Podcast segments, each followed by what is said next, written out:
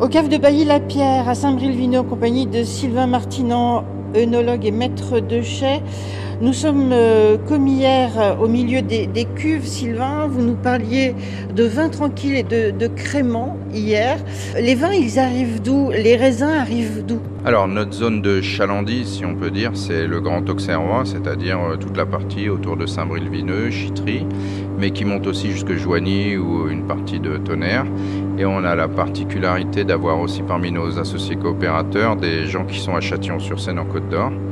Donc euh, de toute cette zone, on reçoit des raisins vendangés à la main pour les créments de Bourgogne et euh, des raisins vendangés à la main ou vendangés à la machine pour les appellations blanches de Bourgogne régionale qui sont autour de chez nous.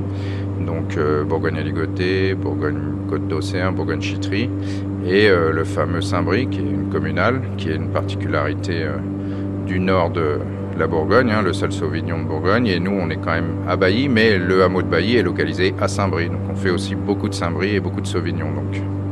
Alors on connaît bien ces vins tranquilles, on connaît moins le crément. Un crément, c'est quoi, Sylvain? Alors un crément, c'est une bulle. Donc une bulle, très basiquement, il faut la vendanger et obtenir la bulle. Donc la vendange des créments de Bourgogne, c'est la vendange à la main, c'est la plus contraignante, mais c'est celle qui permet de faire des, les bulles les plus qualitatives.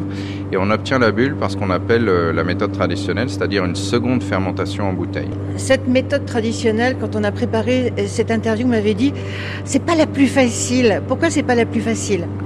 C'est pas la plus facile parce que d'abord vous avez vendangé à la main, c'est des contraintes euh, d'organisation, euh, de personnes, et après euh, quand vous faites une méthode traditionnelle, vous avez vinifié des vins qui sont secs et ensuite vous allez les remettre dans une cuve avec euh, du sucre et des levures pour les mettre en bouteille et vous allez stocker ces bouteilles un minimum de 9 mois sans avoir le droit d'y toucher. Ça implique donc une deuxième fermentation, une mise en bouteille particulière et des quantités de zones de stockage à température qui permettent et une fermentation et un élevage qui doivent être très importants. Alors nos auditeurs ont remarqué le bruit qu'il y avait derrière nous. Qu'est-ce qui se passe derrière nous? Qu'est-ce qu'on fait là?